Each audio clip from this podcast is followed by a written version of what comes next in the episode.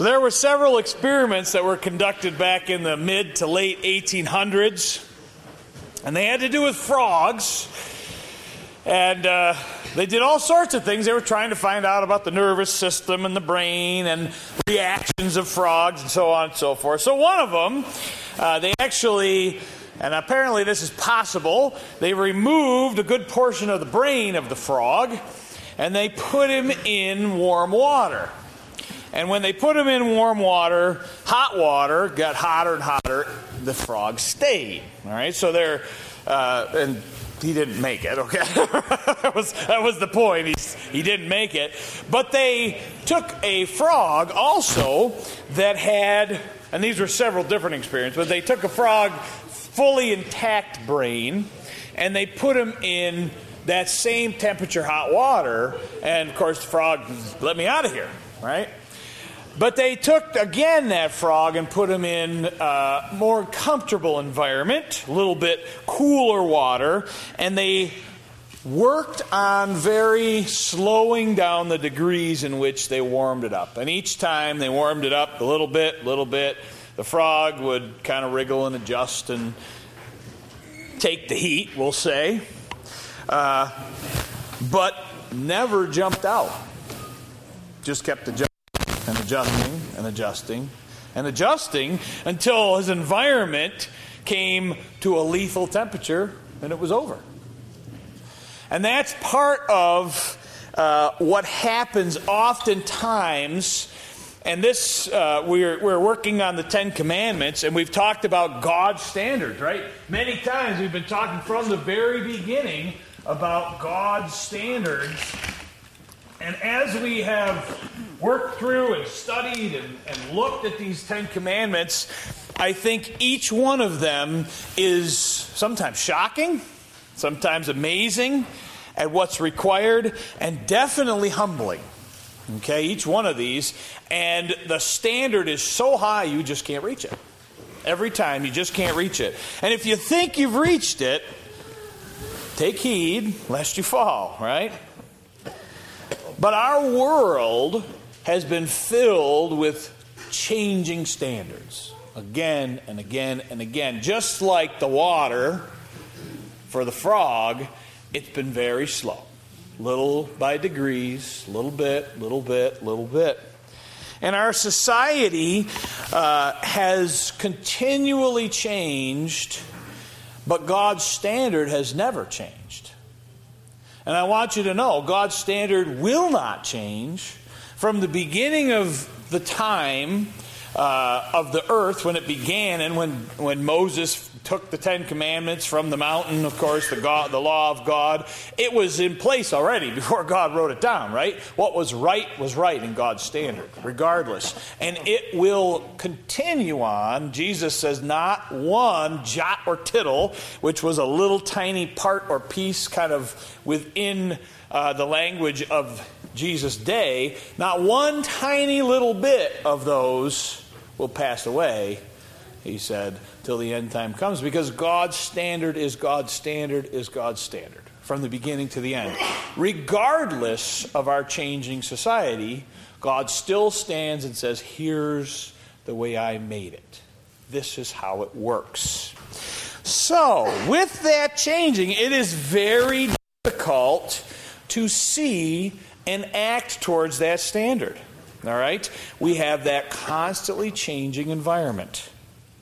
But in our society, on many of these commandments, we have come nearer and nearer to the boiling point, but just haven't noticed.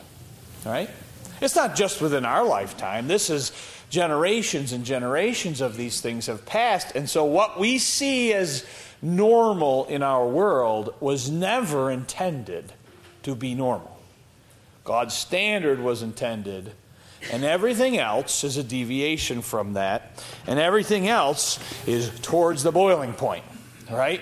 Where the environment has changed and has become lethal, but God's standard never did. We are not unlike every other society. Okay, if you go back into the Bible, you can go back the very beginning, right from when Adam and Eve did the first sin, it was only eight generations. And then Noah came along, right? The earth got so bad so quickly because standards changed and changed. As soon as sin was allowed to grow, things got worse and worse and worse. And so it was bad enough where God said, He described it that all people thought continual evil all the time. Continual evil. Right? That's how He described before Noah's Ark. And so He destroyed it, and through one family, continued the earth and slowed it down, but it wasn't far after that we hear of other societies, Sodom and Gomorrah. Right? Sodom and Gomorrah. And think about Sodom and Gomorrah. If you look in, and that's just in the first book, in Genesis still, right? If you look at that society, it had changed and all of its standards had changed. Just close. That there were only four people that God thought was even worth saving out of that. That God says, okay, I will bring them out and not put them through judgment. Four of them one while they were walking out, she had to leave. She wanted to stay. The other was Lot and his two daughters, who went up into the mountains, and the two daughters got Lot drunk and committed incest with him to have children. Those were the best ones, right? So things change and things, the standard doesn't ever change. God says, This is the way I created humans. So when we look at things, we look at our perspective and we see what we get from media and the world around us, but God's standard never changes.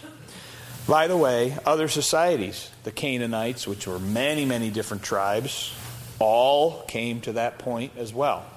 Babylon and Tyre and Sidon and even Nineveh that Jonah was able to turn through his preaching eventually came and turned away. All right? So there were many, many, and you see them in the Bible. Do not think our society is any different than mankind has ever lived in. So when we look at this, regardless of the place, regardless of the time, God's standards still remain as they are. And God has said, from the beginning, I say this, this is what's right, this is what's not. And He gave us His word to go back to consistently, regardless of where we live, in what part, whether we are closer to God's standard as a, as a society or close to the boiling point in our society, or it's changing tremendously during our life we still have God's standard. So we go back, and that's one of the reasons we are looking at these Ten Commandments to understand God's standard, where they come from, and then understand a little bit deeper behind it. So let's turn to Exodus chapter number 20. Exodus chapter number 20.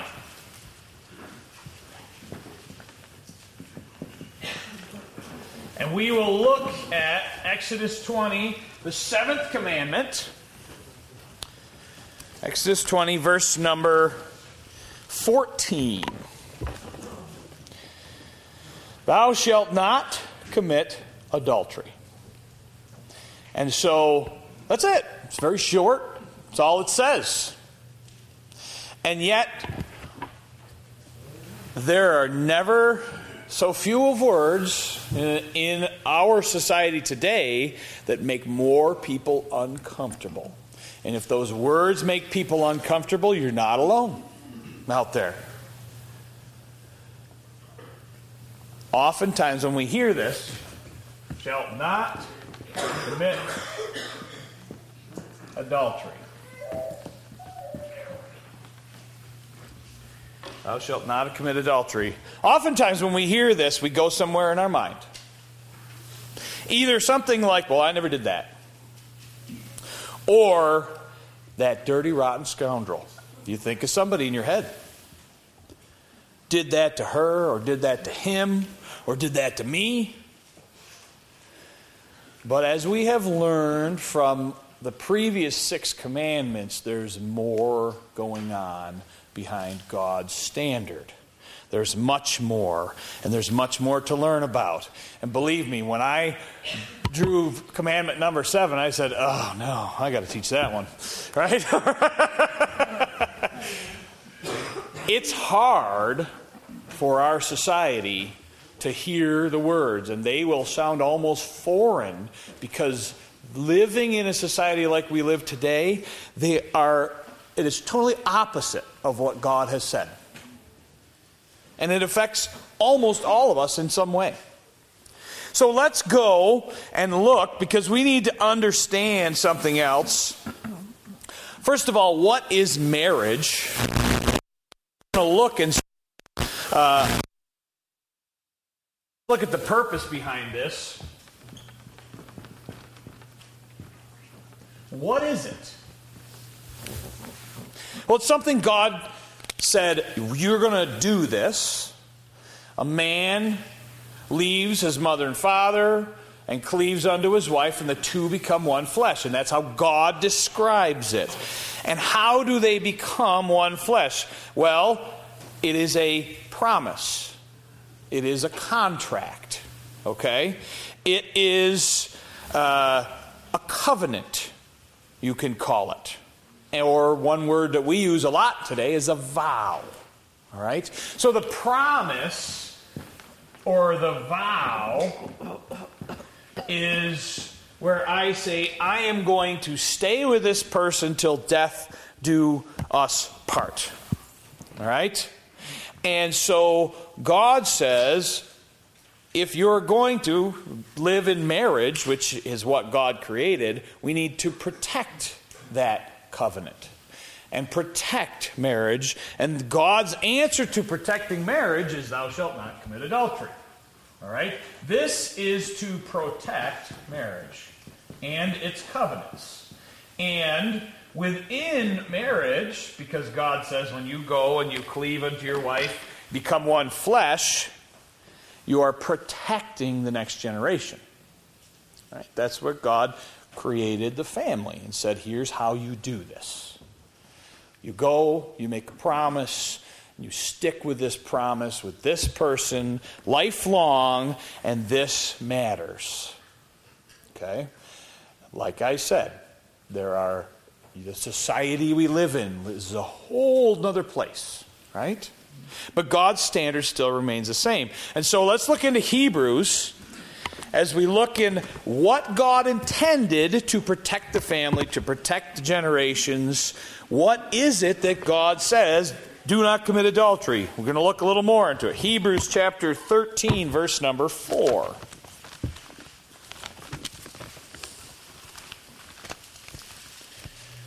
Hebrews chapter 13.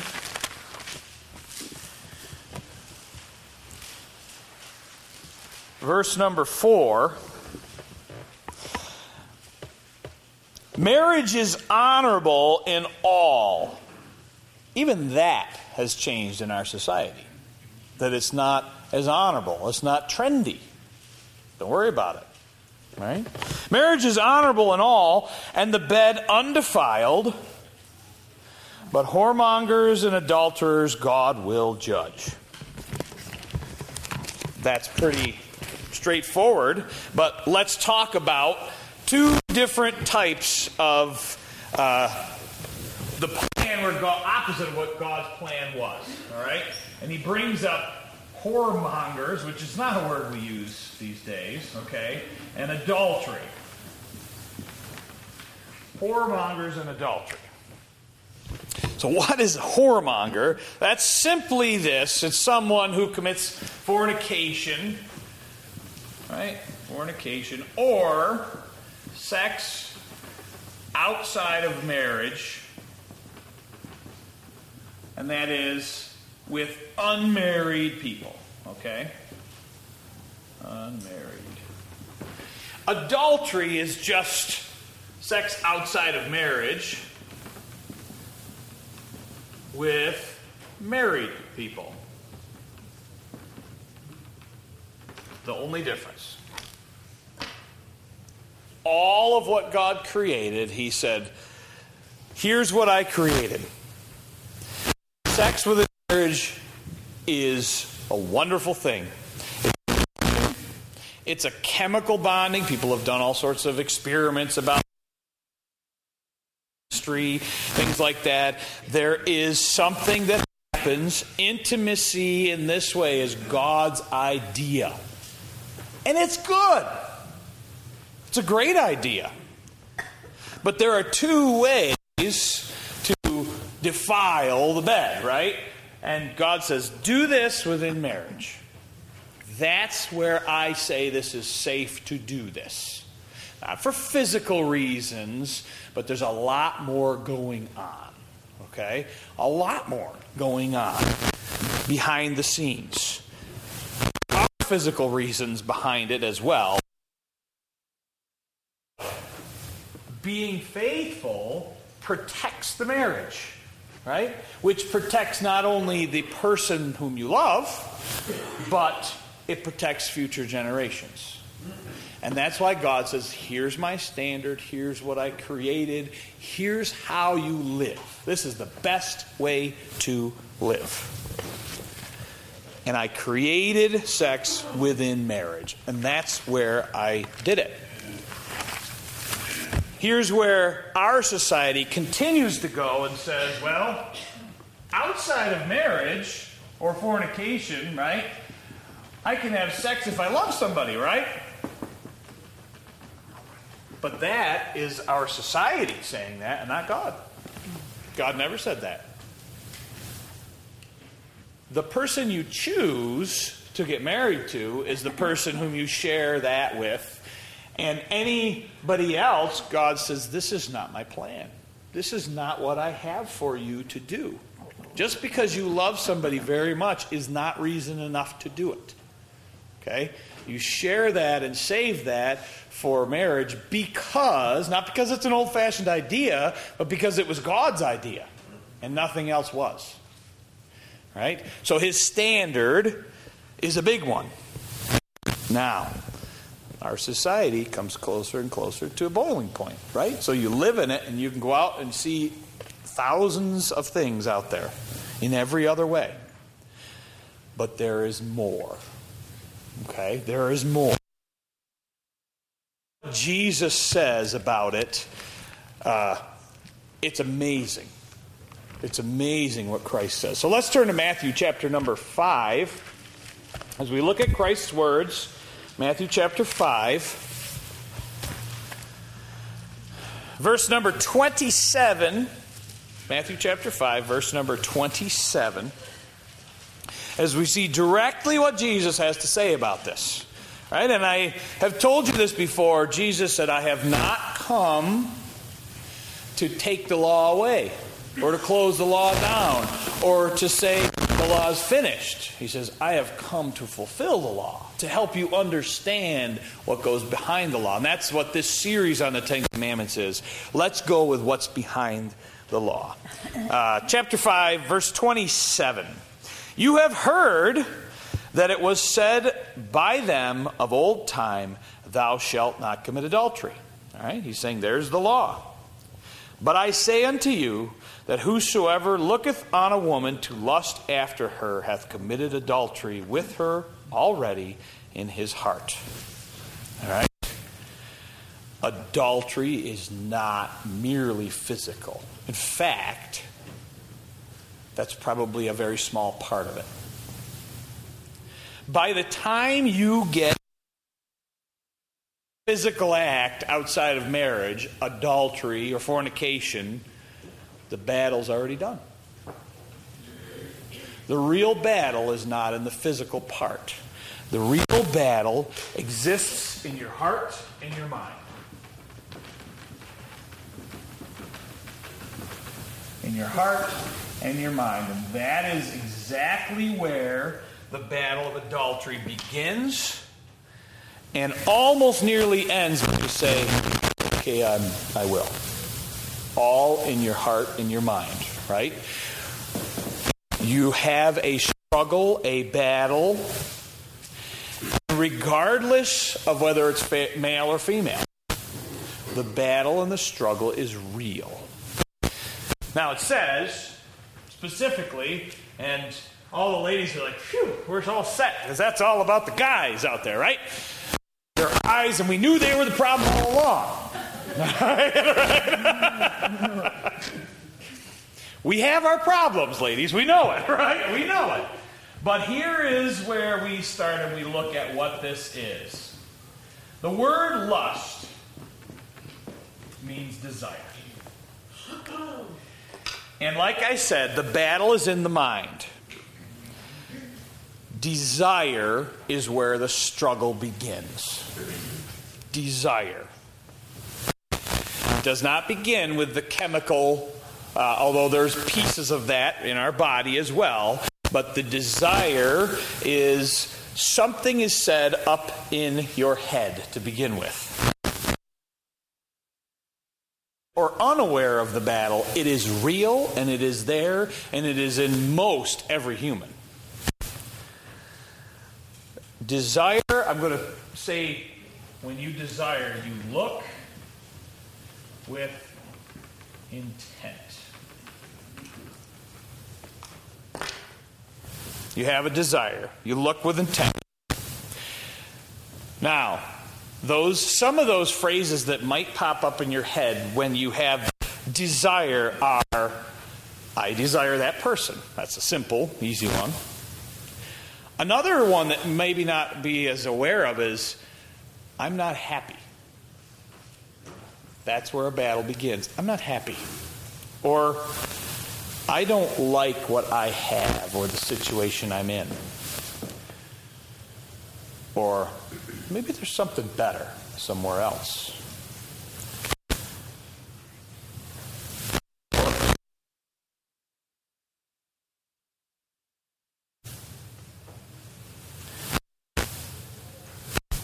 Or oh, something like this You should have heard what he said to me. Or something like this She always demeans me, everything she says. There's always something in what she says. Or maybe just like this I just want peace in my life. I just want happiness. I'm going to get that in my house. Those are where the battle begins. Right? And we've all had those moments where we just desire something else. We want out because it's tired of it, the way it is. The way we live, the way it is. And it might be just as much our fault as anybody else, and that's not even what we're talking about. Or there might be really nothing wrong, it's just sort of boring at the moment in your mind. It all begins with eh, maybe it's a little better somewhere else. Right? A discontentedness is where desire is the battle. Right? And how many of us have ever been discontented in our life? And you don't have to put your hand up because I already know, right? There's been moments of discontent in all of our lives where we just say, ah, and there's the battle. Right? It's there and it's real. So let's look at 1 Timothy. That is what Jesus is talking about with lust. I'd like something else. That begins. 1 Timothy chapter number 6. 1 Timothy chapter 6 verse number 6 a simple but great verse to remember to memorize. 1 Timothy chapter 6 verse 6 but godliness with contentment is great gain. Two things in there we should have. Godliness and contentment When our minds wander to take us to a new place that we think is going to be much better than the place we're in, that's the beginning of desire. And if we say, boy, I just don't want to deal with what I've got anymore, I'd like something else, that's not where God wants you to be, right? Not where God wants me to be. We need to learn how to be godly in our thoughts. And godliness, if we have been learning from our first John, right, on Tuesday nights, God is love, right?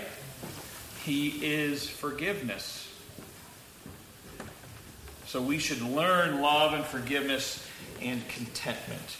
To be happy regarding, to, disregarding our circumstance almost. Just to say, whatever circumstance I'm in, I'm okay as long as I understand God's got me here. And I'm going to walk through it. And it may not be a bed of roses today, but I made a commitment, I made a promise, and I made a vow, and we're going to keep going. That's where contentment begins and where the battle of desire is pushed away. Okay? So I don't care what point you are in in your life, this battle may end up and result in a physical thing if you are uh, not on the winning side of this battle. But if you can learn godliness, true love, and contentment, even in a society filled right to the boiling point, you can live towards God's standard. But then Jesus doesn't stop. Go back to Matthew. And these are tough words, hard words. Again, we're at the boiling point. Matthew chapter 5, verse number 29. He has just said, Anyone who looks on a woman to lust after her has committed adultery already in his heart. Verse 29, chapter 5 of Matthew. And if thy right eye offend thee, pluck it out cast it away from thee. For it's profitable for thee that one of thy members should perish, and not that thy whole body should be cast into hell. And if thy right hand offend thee, cut it off and cast it from thee. For it's profitable for thee that one of thy members should perish, not that only thy whole body should be cast into hell. It has been said, Whosoever shall put away his wife, let him give her a writing of divorcement. But I say unto you that whosoever shall put away his wife, saving for the cause of fornication, causeth her to commit adultery. And whosoever shall marry her that is divorced committeth adultery. Jesus' words. Right? We live in a saturated society. There's not one of us not affected by these things. And so, where do we stand? Well, to God's standard, we, we can't stand up to it. Not one of us. Who hasn't had desire in their life? Who hasn't done something wrong in their life? Who hasn't made a poor choice in their life? Many of us. And if you haven't, fantastic for you. I am so glad. You are perfect out there. Close your ears. That's fine.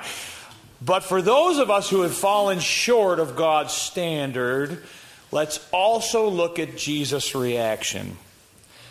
This is important, right?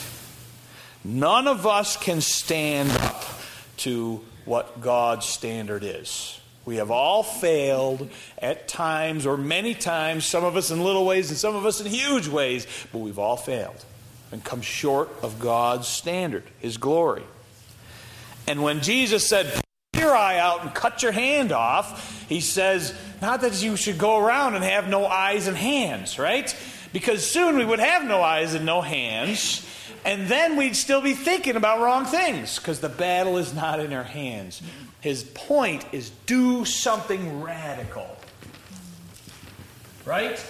Understand that it will require something radical in your life if you want to follow God. Something radical. Right? Because your mind will need to change. And that requires God to change. So let's look at what Jesus' reaction is. Go to John chapter 8. He has put the standard up and then he's raised it so high that nobody could ever reach it. Not that we shouldn't aim, but no one can ever reach it. We have all fallen short. And so here is John chapter 8. This is Jesus. chapter 8, verse number 1. Jesus went unto the Mount of Olives, and early in the morning he came into the temple. And all the people came unto him, and he sat down and he taught them. And the scribes and the Pharisees brought unto him a woman taken in adultery. And when they had set her in the midst of him, they said unto him, Master, this woman was taken in adultery in the very act. They ripped her out of the bed and threw her in front of Christ. Now, Moses in the law commanded us that such should be stoned. But what sayest you? This they said, tempting him, that they might have to, uh, that they might have to accuse him. But Jesus stooped down and with his finger wrote on the ground as though he had not heard them. The law says stoner. So what are you going to do, Jesus? Now they have intent to try to take Jesus down. They don't care about this woman. They don't care about the injustice. They don't care about anything. If they'd have cared about the woman, they'd have grabbed the guy too. Right? They didn't do it. They're not interested in that. But Jesus is not interested in what they're trying to do either. Jesus is much more interested in this woman, whom we don't really know her name. People have guessed. It doesn't really matter. She was caught in the middle of the act of doing the wrong thing. Here it is, Jesus, stoner. Right? That's what the law says. So what do you say? Verse 7. So when they continued asking him, he lifted up himself and said unto them, He that is without sin among you, let him cast a stone first at her. And again he stooped down and wrote on the ground. And they which heard it, being convicted by their own conscience, went out one by one, beginning at the eldest even unto the last. And Jesus was left alone, and the woman standing in the midst. Do not be condemning others, even with these things even in great things. And I said in the very first, when we say, when we read it out, do not commit adultery, probably most of our minds went to somebody up there where, ah, man, that guy, can't believe what he did. But then we find that Jesus has a whole different standard and says, if you've ever had desire, if you've ever battled your mind, and you've had those desires and you've entertained them in your mind, watch out because it's the same thing. So do not condemn others, even those who are in your own partnership, your own your own marriage. They don't need condemnation from you. They need forgiveness from you. Let God take care of setting things right. We are supposed to be having godliness, love, and forgiveness, and contentment. In the face of the world going crazy, we are supposed to be doing this. And so, what are Jesus' words? Back to verse 10. When Jesus had lifted himself up and saw that no, or saw none but the woman, he said unto her, Woman, where are those thine accusers? Hath no man condemned thee? And she said, No man, Lord. And Jesus said unto her, Neither do I condemn thee. Go and sin no more. Truly, Christ's forgiveness must have been freeing that day. Right? Don't we all need it? Where do we stand in front of God? We can't stand to his standard. And when we think we've got it, take heed lest you fall. So we are called not to say, oh, well, if we don't have it, we should just forget it all. We'll just do whatever we want, right? God's going to forgive us. That's not what God's intent is. His God, God's intent is to teach you to learn to love, to teach you contentment, to teach you godliness and forgiveness. There is no marriage worth its salt out there that does not have forgiveness in it. That is the way to protect your marriage. Forgiveness. Because you will need to. Because two imperfect people got together and made an imperfect union, right? And two imperfect people need a whole lot of forgiveness one for another. And if it's only one side that forgives and not another, that only goes so far. You can't be the one who initiates, but forgiveness needs to go both ways. Repentance, when Jesus said, Go and sin no more, he's saying, Repent. What does repent means? It means turn around, go the other way. Did she fail again? Maybe. It was not, come to me when you're clean. That's not what Christ says. Christ says, I'm here to help you walk a different direction. Will you stumble and fall? Likely. Will you need Christ's forgiveness again? Yes. And your spouses. So if your marriage is built on forgiveness, if your relationships are built on forgiveness, they will last much, much longer. Contentment, love, forgiveness. And now we have one more thing to finish it out. We're going to turn to 1 Peter. I said everything, I might as well just say one more. Here we go. First Peter chapter number chapter number 3. First Peter chapter 3 verse number 10. The last key element here. For he that will love life and see good days, let him refrain his tongue from evil and his lips that they speak no guile. If you're going to be content, then you need to watch what you say. You can't say, "Well, I'm I'm fine," and shoot out barbs at the people in your marriage. You can't shoot out barbs at constantly saying nasty things. You know just what those things are, too. You can act innocent about it because we all do. I don't know what I was saying, right? And yet you say with a tone, I didn't say anything, right? Right?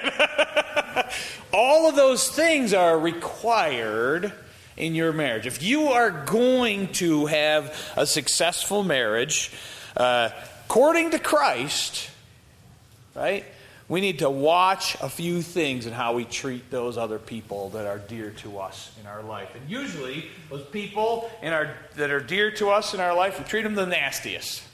Right? We made a promise to them, and I'm going to stick to you, and somehow I'm going to treat you worse than anybody else. I'm all happy and nice when other people are around. But when I get home, you'll see the real me.